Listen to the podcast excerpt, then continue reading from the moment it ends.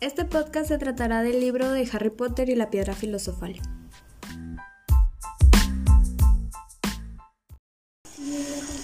Este libro se me hizo muy interesante porque tiene misterio y acción.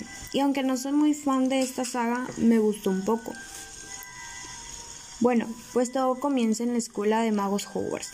Y pues ahí había estudiantes que practicaban todo lo que tiene que ver con magia y la mayoría son de sangre pura porque sus padres son brujos, excepto Hermione.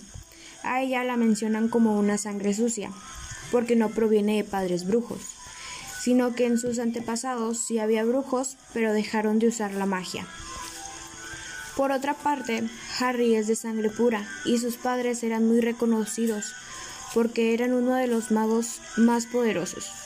Cuando los padres de Harry mueren, fue adoptado por la hermana de su mamá.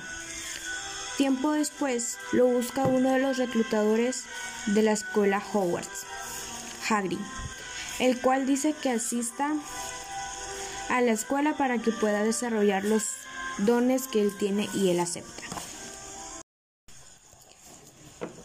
Harry sobrevivió al ataque de Voldemort y cuando entra a la escuela es reconocido porque sobrevivió y por su reconocida cicatriz en la frente. Ahí es cuando hace amigos y descubre el mundo de la magia.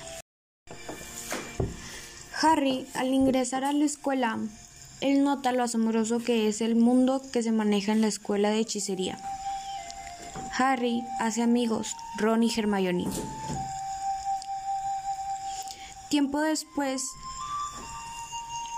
los magos que están con Voldemort quien es ingresado a Hogwarts como un intruso, lo que se convierte en una lucha interna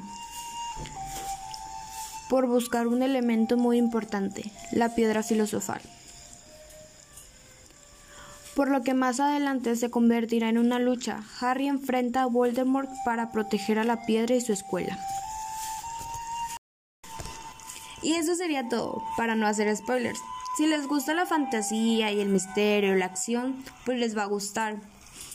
En lo personal, la recomiendo, pero pues yo no soy muy fan. Pero sí está muy interesante Harry Potter. O sea, sí, probablemente sí le dé una chance de leerlo los demás libros.